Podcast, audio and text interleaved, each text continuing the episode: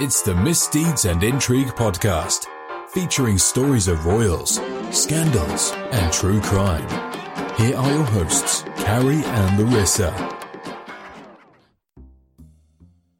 Hey, hey, hey, thanks for joining us. Real quick promise please find us and follow us at MisIntrigue Pod on Instagram, Facebook, and Twitter. We have curated content on Pinterest and Flipboard. Check out our channels on TikTok and YouTube, and if you would be so kind, like that famous prince we all know, please show us some love and rate and review us. Positive vibes only, right?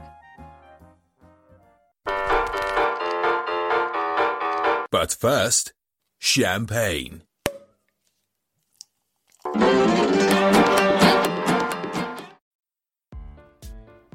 Hi, welcome to the Misdeeds and Intrigue podcast. We're back. Hello. Uh, it's so good to see you and hear your voice. It's amazing. It's, I, I feel like I've missed been, you. yeah, I feel like I've been in the Arctic and had no landline to the real world.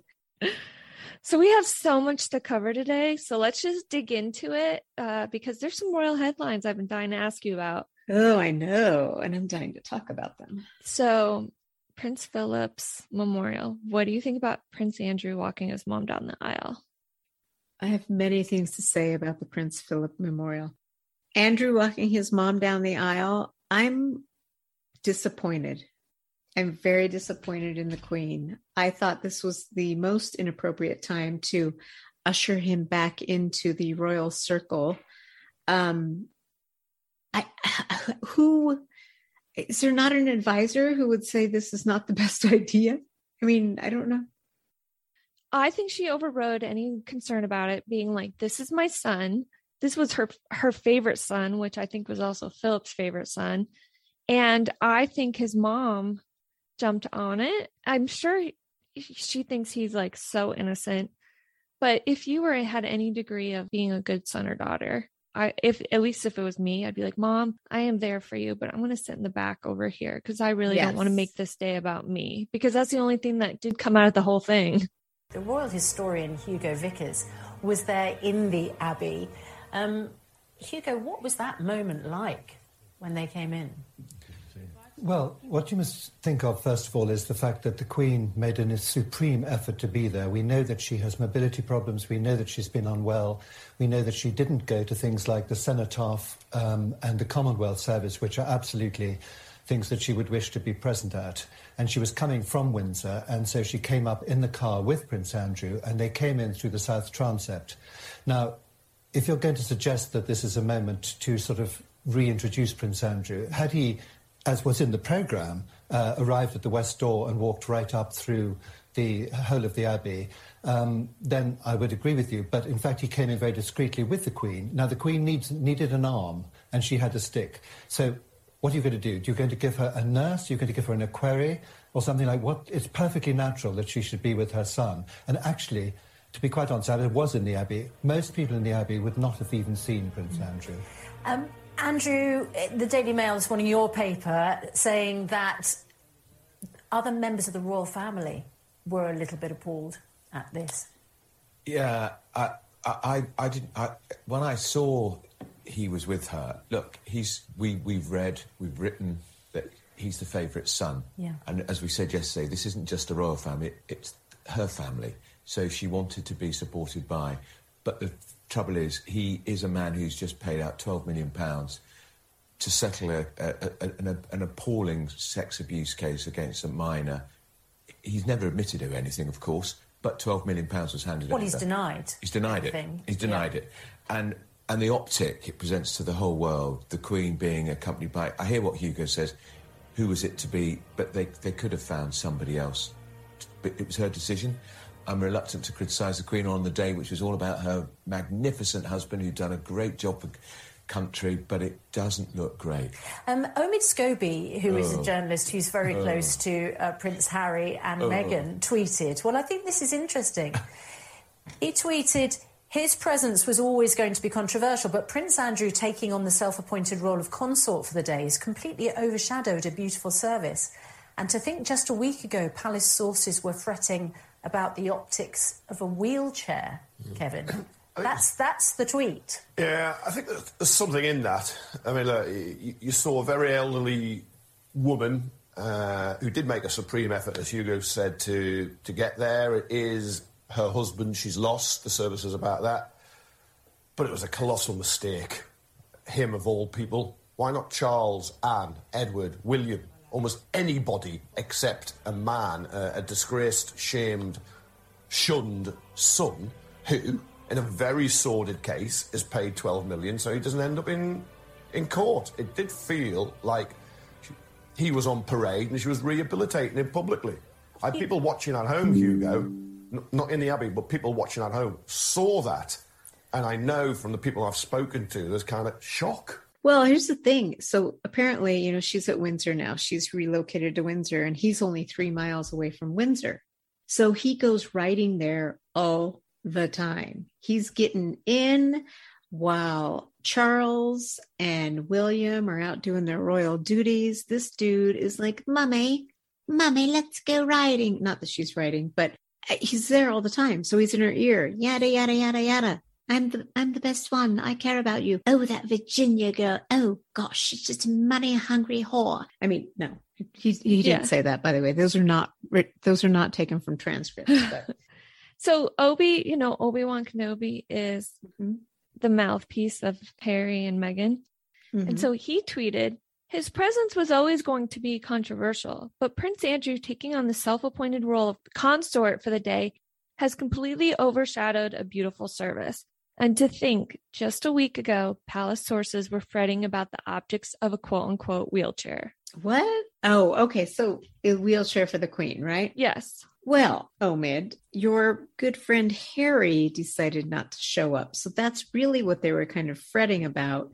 And Andrew overshadowed that, by the way. So he took the heat off of Mr. Harry. Yeah. Oh, what were your thoughts on that? Do you think they'll come back for the Jubilee? Do you think they're running out of money because he can't pay for his own security?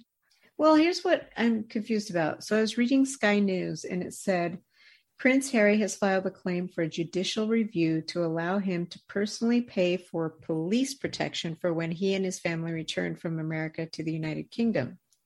So he's why would he have to claim file a claim for a judicial review for him to pay for his own security? I don't understand. Don't you just bring your own security or hire your own security? I think supposedly they don't have the same authority or jurisdiction over there if he goes with a private firm or that the fact that they have weapons or where where they can have said weapons and whatnot. That's how oh. I understood it when they came to Canada, that they were having so issues with that. Filing to get like pay for his own royal protection, like a team that has been in the royal service. Yeah. Is that right? Okay. Yeah. But even Prince Philip's prior guard came forward and was like, Harry's changed. He should have been here. Yes. No, everyone was completely disappointed with him. That was a big sticking point until Andrew decided to walk down the aisle with mummy. You obviously made a lot of news recently. You came home to the UK. You saw your grandmother. How was that? It was great. It was really nice to see her. Be able to see her in some element of privacy was was was nice. I hadn't had a chance to go back to the UK uh, for a couple of years, apart from those two times. One to for my grandfather's funeral and one for unveiling a statue of my mum. How did it feel being back? Um, being with her? Being with her, it was great. It was it was just so nice to see her. You know, she's on she's on great form. We always she's always got a great sense of humour uh, with me, and I'm just making sure that she's you know protected and got the, the right people around. Well, you, you make her laugh. That's what she always says. Uh, did you do it again? Uh, yes, yeah, I did. Uh, both Meghan and I had tea with her, so it was it was really nice to catch up with her. And you know, home home for me now is, is, is you know, for the time being, it's in, it's in the, it's in the States. States. And it really, and it feels that way as well. Does um, it? Yeah. we've been welcomed with open arms. Yeah. Um, and it's got such a great community up in Santa Barbara. So, so you feel like good. that's home more for you? Yeah. Is that weird to say? No, but I'm sure it'll become a thing. Me, me, me. What do you think about the fact that the Duke and Duchess, I think, had a little bit of bumps down in the Caribbean? Some of the itinerary, a little outdated trying to replicate how royal tours used to be. And there's a lot of debate right now about the Commonwealth and the direction of some of the nations down there. Not only that, and what do you think about the the fact that William made a statement because the Queen's motto is always like never explain, never comment. And secondary, what do you think about Meghan choosing that time to make her announcement of her podcast? Oh, that was totally calculated. Are you kidding me? It's like, oh my God, Kate's getting too much attention. I need to make my uh, reprisal in my podcast, by the way. This is so funny because this was all happening the week of gala. So I was kind of just in and out of these stories. But I thought the most shocking thing was okay, we're going to do a podcast. And I bet you a million dollars we don't hear from them on another podcast again in six months. I mean, it's going to probably take them another six months to do episode number two, right? Or it would be three, yeah. I guess. Yeah. That's why I was curious. I know that was like a big two parter, but I was very surprised that William made a comment even about a reflection on their tour and all that. What do you think though? Do you think it was a reflection on their tour? Do you think that eh, what do you think about their tour? I think they sent the new generation down there because there has been a lot down there debate in the Bahamas and Jamaica and Belize about the Commonwealth. I mean, I went to Belize and the money still has the Queen on it and all that. Yeah. But I think that them replicating some of the images were a little outdated. I mean, they did the best they could, but like the images of the children behind the fence and yeah, shaking hands, it just was a little outdated. It's just not mm-hmm. done that way anymore. I think William was very upset about it because again, they're not the ones with the hands-on planning of the tour. They have planners that do this and I think they were replicating a lot of old tours and I think we will see tours being done somewhat different in the future. Before they'd even landed, protesters were gathering outside of the British High Commission, demanding that Prince William apologise for the role played by the royal family in slavery. Mr. William, I see you love to dance with the black people and you love to frolic, but speak some truth on this trip. Speak truth for what it's worth. Do you think the crowds were planted? Oh, I didn't even think about that. I mean, like, hey, come down and and see William and Kate and get a free sandwich while you're. I mean, do you think there was any bribery, quote unquote, used to get people down there? Or do you think there's still a fascination with them? I think they. Mm, I think I actually think it'd be the first because I mean they didn't even when they were doing the agenda, they didn't even ask local leaders if they could land their helicopter on the fields and stuff. Oh. So, uh, yeah, maybe they were planted or there was incentive to come on down. Like we need seat fillers. Vodka. No. Sorry. Uh, free vodka and donuts for anyone who comes down to see William and Kate. Yeah. No, um, I, I think there is some fascination though. Honestly, I think if William and Kate came to the United States on some sort of promotional tour, I think you would get your Anglophiles out. And just going to the royal wedding a few years ago, there were tons of Americans there who like packed up all their friends and flew over to see someone get married in a different country. So I think you would get some sort of a crowd. Yeah, Obi Wan Kenobi wrote, or Omid Scobie. This tour was an opportunity to try and show the monarchy can modernize, hold themselves accountable where appropriate, be eager to listen and learn, mindful, open to change. Basically, AKA like Meghan tried to teach them. Instead, even the media royalists are today writing how out of touch parts of the trip have come across. He's a biographer, though, right?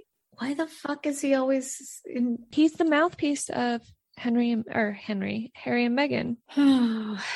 so we have to do this with him. Like he's we? the one that released about her new podcast and all that. So what's so different about the new and improved podcast? Mm.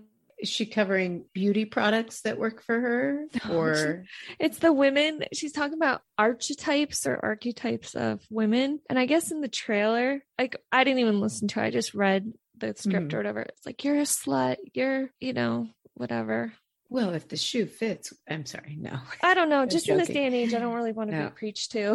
like yeah. I just don't want I'm not interested. I'm sorry. I know. I don't want someone else telling me what they think I am or feeling that they can make that assessment because they're they know all about it. I'm like, where's your degree? Where's your sociology degree? Yeah. Where's your I don't know seems strange. And I think in the workplace, I think our role is evolving and our role as women. And I don't know if maybe she has so much of a insight into where we are right now and the things that I personally need to hear or need advice on or whatever. Exactly. That's just my opinion. Oh, that's okay. I like Sure, it will work for other people, like maybe some social media influencers and Yeah. stuff, but not me. maybe talk about the TIG and how you started it, where Yeah. you got the name from. I just love that wine. I love the wine. And yeah, it just all, it was a watershed from there. It just all happened. Uh, have you seen that Theranos movie with Amanda Seyfried? No, how is it? Oh, she does an amazing job as Elizabeth Holmes. It showed like when she actually started to change her voice. Really? Here at Theranos, we are developing new technology. Here at Theranos, we are developing new technology. New technology is is an inspiring step forward. Forward. Forward. Forward. I don't know how. I, I mean, I'm sure they're using taking a lot of liberal, uh, not liberal. uh, They're taking liberties with the concept because it goes really, it goes so in depth. It makes you wonder if, if that's really the information they got from some people. Yeah. But she does a great job as as Elizabeth Holmes. I think she went to school right here where I live. Amanda. Yeah. Or no, Oh. um, the Elizabeth. real Theranos. Yeah. I think she went to school Yeah. in Alexandria. No, yeah, she was, and it had it had the thing about her dad getting fired from Enron in there too. So I thought that was interesting. That is interesting. Okay, sorry, I digress. Go ahead. A couple other things. Did you hear about how Prince Andrew got seven hundred fifty thousand from a Hungarian businesswoman and had to give it back for a passport? Turkish, right? Yeah, So oh, I was gonna thinking seize- I'm sorry. Yeah, so they were going to seize all of her husband's money and assets, and she's like, "Oh, I've got to get out of Turkey and get some sort of passport." And they paid him and Sarah. It was when they were still married, or were they separated? Uh, I thought it was more recent. But I mean, Oh. they need money because that's why they that business person in Switzerland, the businesswoman, was trying to go after them because they didn't make payments on the house. Now, presumably, the Queen has refused to pay some of these legal fees. How is the relationship between the two right now and also other members of the royal family?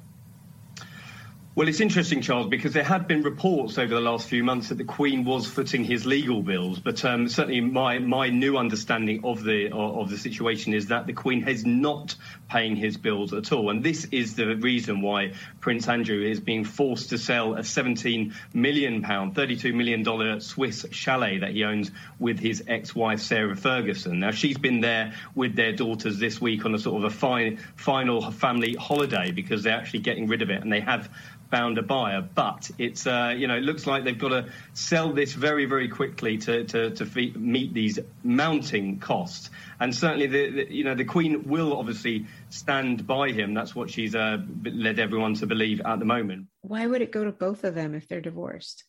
I think that there's more between them. I think their finance. I mean, they live together, but I think their finances are more wrapped up than. Oh, yeah. Passports only seven hundred and fifty thousand pounds. Come get yours today. It's just like, so- like it just makes me so cringe. Yeah, he can't. He can't do anything right. Yeah, they basically just and she tried to sell her connections to Prince Philip. Even Sophie of Wessex did that back years ago. She first married in because she was PR. Like they all try to Meghan tried to monetize it. Like Meghan was not the first one that wanted to take opportunities that came up based upon being having connection basically to these UK ambassadors. you know what I mean? But Meghan played. and Meghan did it the right way. Actually, she's like, "I'm going to use this title, but we're going to disconnect from the family so we can really cash in on this title Yeah, and not have to give anything back and not do it on the down low because all these other people have to do it on the down low." Yeah. We had talked about Princess Anne in our last episode, but I had totally forgotten this. Do you know, remember why the real reason why she got divorced from her first husband? No. Princess Anne. She may be the hardest working royal. But when it comes to her love life, she's far from a fairy tale princess. Not totally useless. I was quite well educated, one way and another. She said, I will marry the man I choose no matter who he is or what he does. From intense press speculation There was an awful lot of interest in who she was seeing and what this might mean for the monarchy. to a love triangle with the future queen. She doesn't seem concerned about etiquette from the palace's point of view. And public scandal for a very private princess. The ball? Very much. Mark was having an affair of his own. He fathered an illegitimate child. He had a love child, kind of like an Arnold Schwarzenegger With situation who? With some woman. And I think there was an issue about whether she was invited to a wedding or to an event. But yeah, he had a, and they had stayed married. And then finally, I think when the story was coming out, they had revealed it because this, I think, happened in Belgium too. There's all these secret love children, especially now that DNA's out. It's not like Oh, back in the yeah. day. Spain, Monaco, everyone, every royal has a secret love they child. do. Imagine would have been like trying to prove your identity back Oh God. before DNA and all that. No, really, I'm the child of the king. No, you're not. Yeah. Get out of here. I know. I always wonder if they always said Henry VIII had a love child with Bessie Blount, uh, Henry Fitzroy. Catherine's success as queen was now being overshadowed by her failure to deliver a healthy son. She was starting to test the king's patience.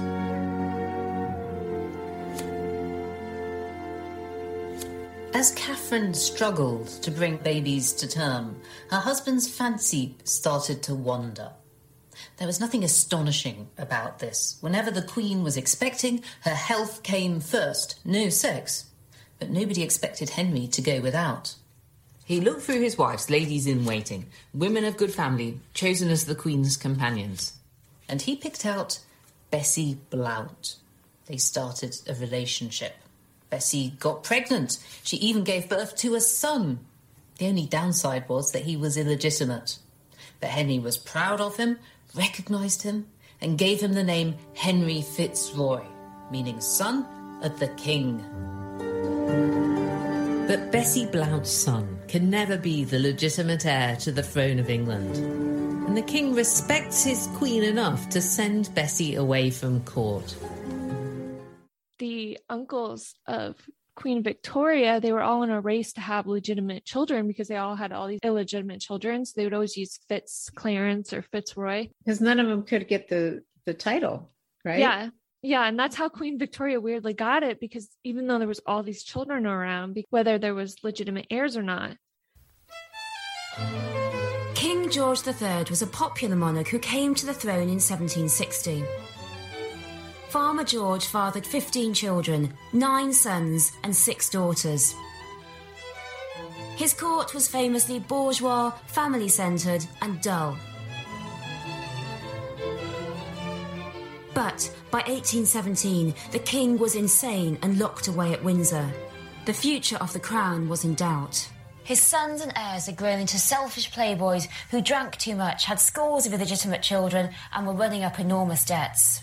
The king's eldest son, George, was appointed Prince Regent, ruling over the country while his father was incapable. Prinny was also the only son who had managed to father a legitimate heir to the throne, his daughter, Princess Charlotte. Unlike her father, she was much loved by the people, the great hope for the future of the monarchy. She set up a happy home at Claremont House in Surrey, but here events took a disastrous turn. Aged just 21, Princess Charlotte died tragically in childbirth. The death of Charlotte brought the country close to revolution, but out of the tragedy of Charlotte's death comes this incredible story of struggle and success of a young princess who was passionate, vibrant, and determined to fight for the throne. With the young heiress Charlotte dead, George's brothers took centre stage. Those next in line to the throne were the Duke of York, the Duke of Clarence, the Duke of Kent, and the Duke of Cumberland.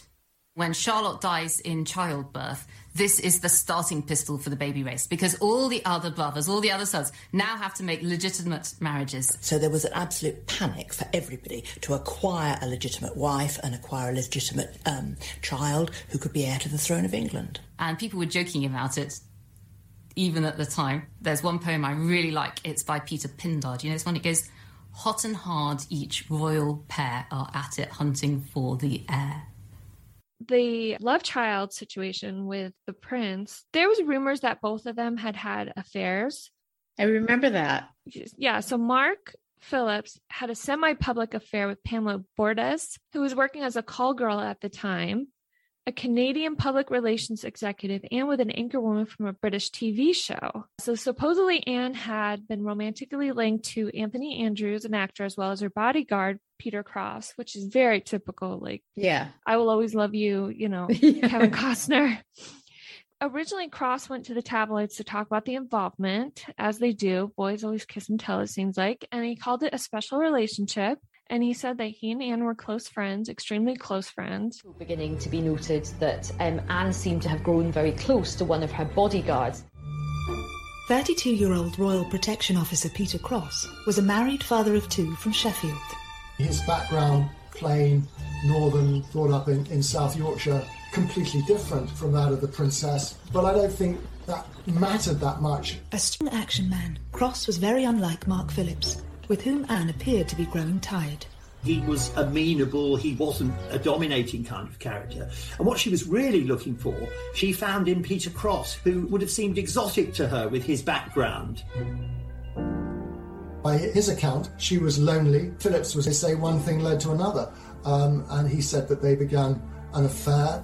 They would chat a lot on the back stairs of Gatcombe House. And Mr. Cross explains it that they were sitting there one day chatting, and he looked into her eyes, and she looked into his eyes, and they clasped hands and they kissed. Photographs of Peter Cross and Anne from his time as her protection officer hint at their close relationship. Cross and Princess Anne do seem incredibly comfortable in each other's company, overly familiar for the role they were in. You do get the impression that Anne was enjoying that attention, but also Cross was really quite distracted. He doesn't look like somebody who's there to protect her from a potential threat. He looks lost in the moment he began to dress rather like the sort of tweedy, horsey people that Anne surrounded herself with. He wore tweed caps, moleskin trousers. He began to look the part. And so the rumour mill began to work. When it was suspected that they were having an affair, Peter Cross got removed from his position and sent away. She had some letters that were published from an alleged lover, which you just don't hear Princess Anne having any kind of drama today. No. Who published the letters?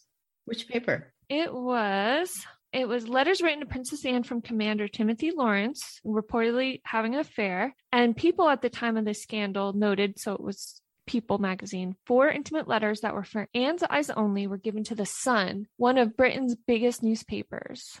Did The Sun, is that the one that had the connections with Robert Maxwell? No, I think it was The Mirror. Oh, okay. Because yeah. I thought The Sun. Here's, here's my question You're having an illicit, forbidden affair.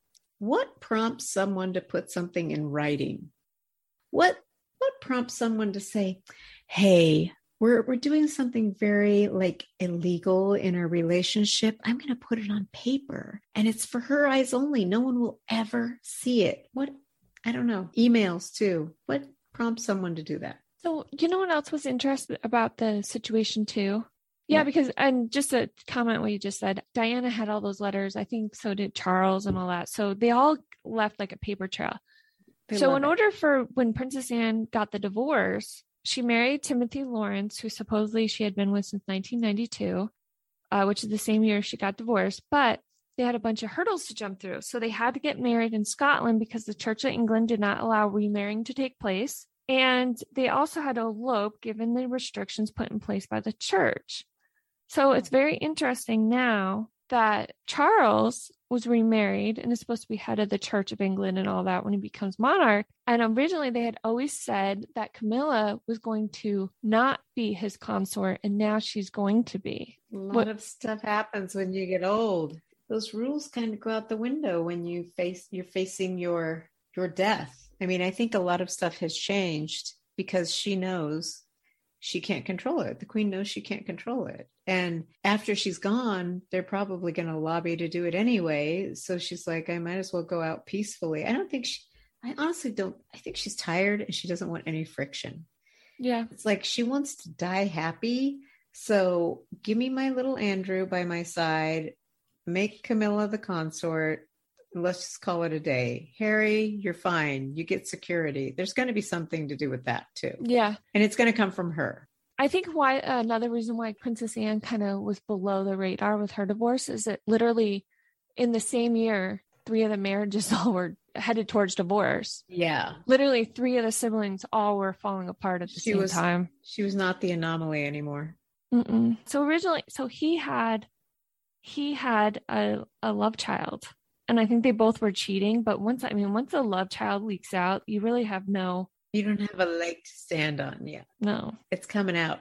Literally, the love child is coming out. He had been giving the mother of this child 8300 a year. He hid the payment in a sneaky way as he officially hired Tonkin as a consultant relating to equestrian matters. In 1991, Tonkin came to the press as Mark had stalled on payments. She said that her goal was to have Mark publicly accept their daughter, and she also had the desire to list Mark on Felicity's birth certificate. Mark's agent, John S. Green, I- it's- I'm uh, I'm sorry if I mispronounced it, reportedly threatened Tonkin before she went public, saying, I will make life a bloody misery for you.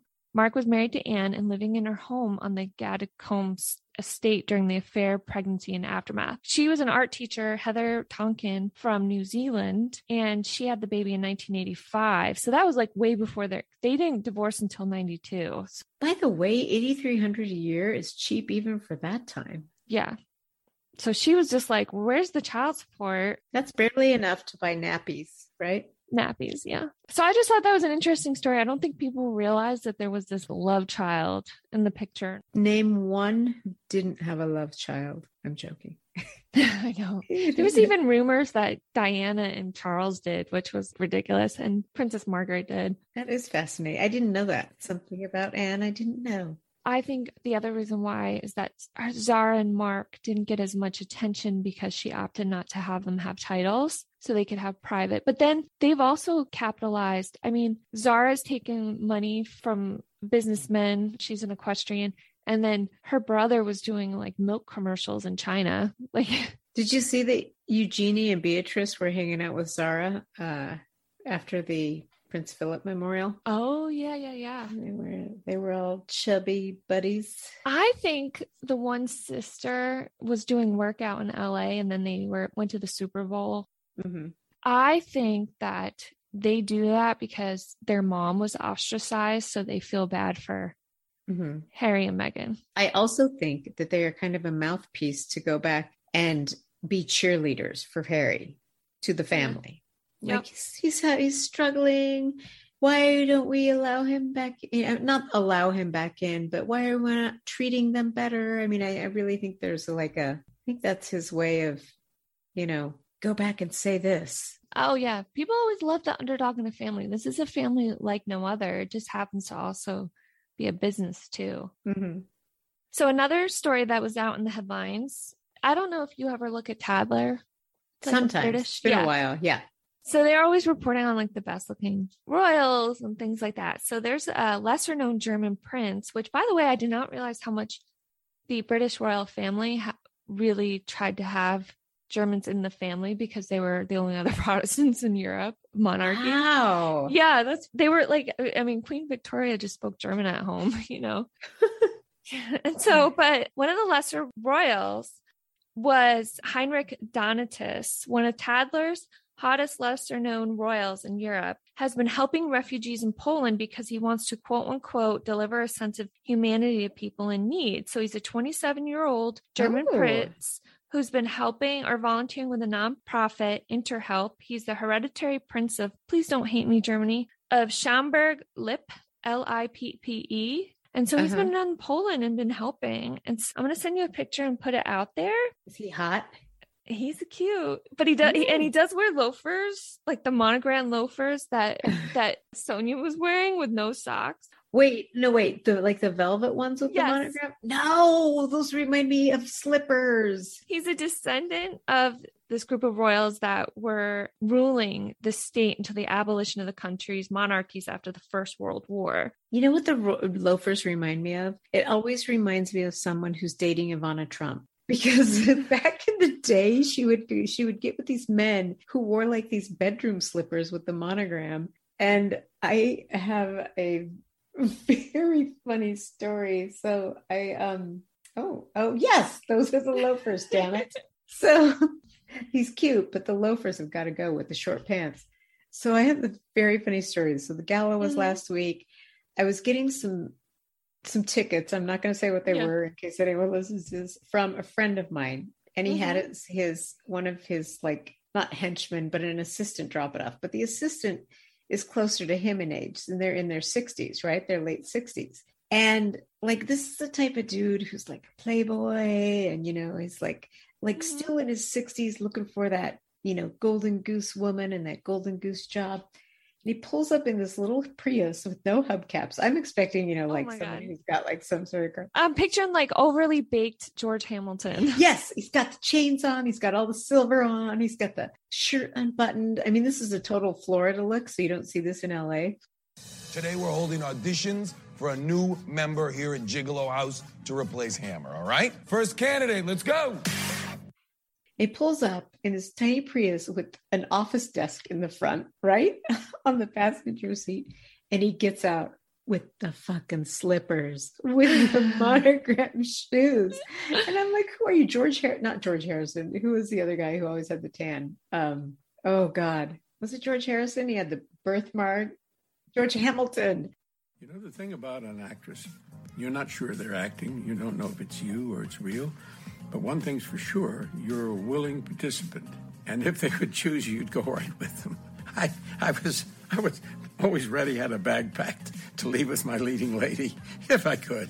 I'm like, oh my God. And then you know they weren't the expensive slippers. They were like the discount. So this whole thing with with the monogram slippers just just found its way to my heart this week. yeah, I knew you'd have something relatable.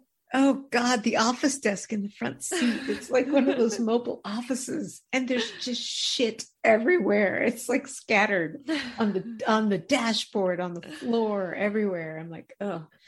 So speaking of another jiggler, gigolo, jiggler, might as well be jiggling, Mm. is Sally Field came out actually recently. I don't know if you heard about right before Burt Reynolds died, but he was talking about how Sally Field was like the love of his life. I do remember that. I love Sally Field. Love yeah, her. I'll never forget. You like me. You really like me. Mm-hmm. Like her Oscar speech.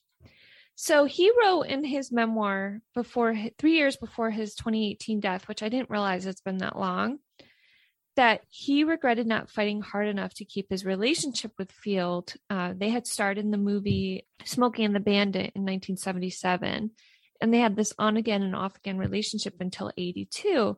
And I remember he came out with all these stories, and I think she kind of felt like awkward about the whole thing. Mhm. And then she kind of gave a polite response when he died. And she had said, now I think she's finally like enough time has went by. And she said recently, he had somehow invented his rethinking of everything that I was more important to him than he had thought, but I wasn't. He just wanted to have the thing he didn't have. I just didn't want to deal with that. Oh. Yeah, so that's why she didn't attend his funeral or even make a lot of comments about it after he Mhm. come out with his book because she's like, uh, "Are you rewriting history?" Yeah. There are times in your life that are so indelible, they never fade away. My years with Burt never leave my mind. He'll be in my history, my heart for as long as I live. Rest, buddy. Oh.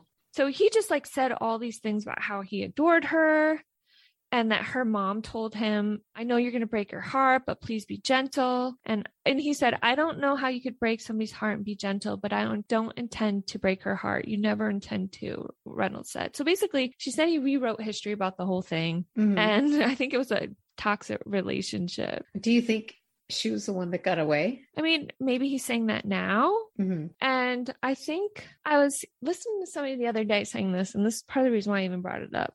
I miss the days of the old Hollywood where there's a mystery about it. A lot of the big stars like never gave interviews or, Yes. you know, or We'll never get that back with social media. no, ever. No, and they over tell about their business. Like, I really don't need to know that Jada Pinkett Smith cheated on Will Smith and Yeah. that she said like she wasn't happy with him in bed. And I don't miss the days either of crazy paparazzi. I just don't think that's fair to put their kids out there and all that. But I just miss the days of the old Hollywood star. Yeah. Well, the thing about the Jada Pinkett Smith thing, why would you say that if you're planning on staying with someone? I don't understand how how is that constructive? And I'm not sure. Work it out between you in therapy. Hey, hey, hey, thanks for joining us. Real quick promise please find us and follow us at MisIntrigue Pod on Instagram, Facebook, and Twitter. We have curated content on Pinterest and Flipboard. Check out our channels on TikTok and YouTube, and if you would be so kind, like that famous prince we all know, please show us some love and rate and review us. Positive vibes only, right? There was an instantaneous, I think is the word you use, connection. Yes, absolutely. I, I think I used that very word, in, in, instantaneous and, and intense. And I also said we were a, a perfect um, match of flaws. Right. Um, we went together very well, but not necessarily for the right reasons. Yeah. Um, we just, both of us felt, and um, i- i- again, it, it was a, a preformed rut in my road where I, I say in the book many times, if I could have been different, would he have been different? Um, and I think you get lost in the reality of the day. You're reacting to things that didn't really ha- that didn't just happen. But he they was very happened a long time controlling, ago. though, wasn't he? Um, he he was who he was, and a man of his of his time, and needed uh, the women that he was with to represent him in a certain way. And um, but would he have been different if I could have said, "Don't do that. I don't like it." I but I couldn't. I couldn't be myself. I could. I was absent from. I, I was behaving the way I was taught, and that is to be loved. I had to disappear. Yeah. So I disappeared. He uh, he passed away. I think it was just twelve weeks before um, before the book came out. I think it was four days. Only Oh my four gosh. days. It was very, very close. It was kind of horrifying Yeah. um, that it was so close. And I, I certainly never wanted to hurt him any more than I already had. Uh, and um, I knew this this book would hurt him, Yeah. even though I I try to paint him as a um, colorful human being that he was. Um, so I, I don't know. He um, he will always be in my heart and my history. Um, He will never not be there. Ciao, darling.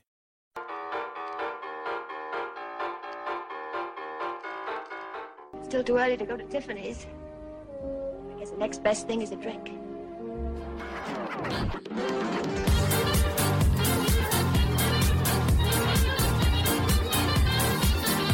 Never be the woman with the perfect hair who can wear white and not spill on it.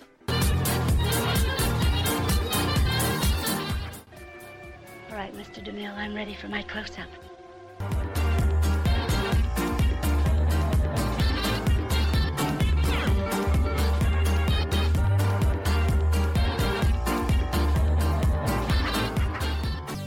Let's play a game. All right. On the count of three, name your favorite dinosaur. Don't even think about it. Just name it. Ready? One, two, three. Hey, it's me again, and you thought you probably had enough of my voice by now. Just a quick reminder to find us and follow us on Instagram, Twitter, and Facebook at Miss Intrigue Pod. Follow us on Pinterest and Flipboard, where we collect featured stories from across the internet of royalty, chronicles of interesting events in history, and of course, true crime. Lastly, check out our YouTube channel because everyone has one, right? That features playlist of documentaries and other related segments from our podcast topics. And if you want to hit us up, check out Miss Deeds and Intrigue podcast.com. But we don't have a complaints department, just to give you a little heads up.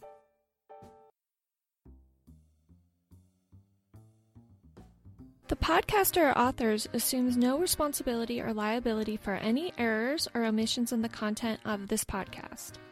The information contained on this podcast is an as is basis with no guarantees of completeness, accuracy, usefulness, or timeliness. A reasonable amount of effort was made to deliver precise data. All views expressed by the podcast hosts or guest co host are their own and do not necessarily represent the opinions of any entity whatsoever with which Carrie, Misdeeds or Intrigue podcast or Larissa have been, am now, or will be affiliated. The content of this podcast is for personal, informational, and entertainment purposes only and is not to be viewed for commercial use. Misdeeds and Intrigue podcast respects the intellectual property of others. Any audio clips that were not generated by the podcast host or producer was pulled from the public domain, free use sites and or from YouTube or other authorized sites to gather information. The utmost effort was made to credit the author and or production.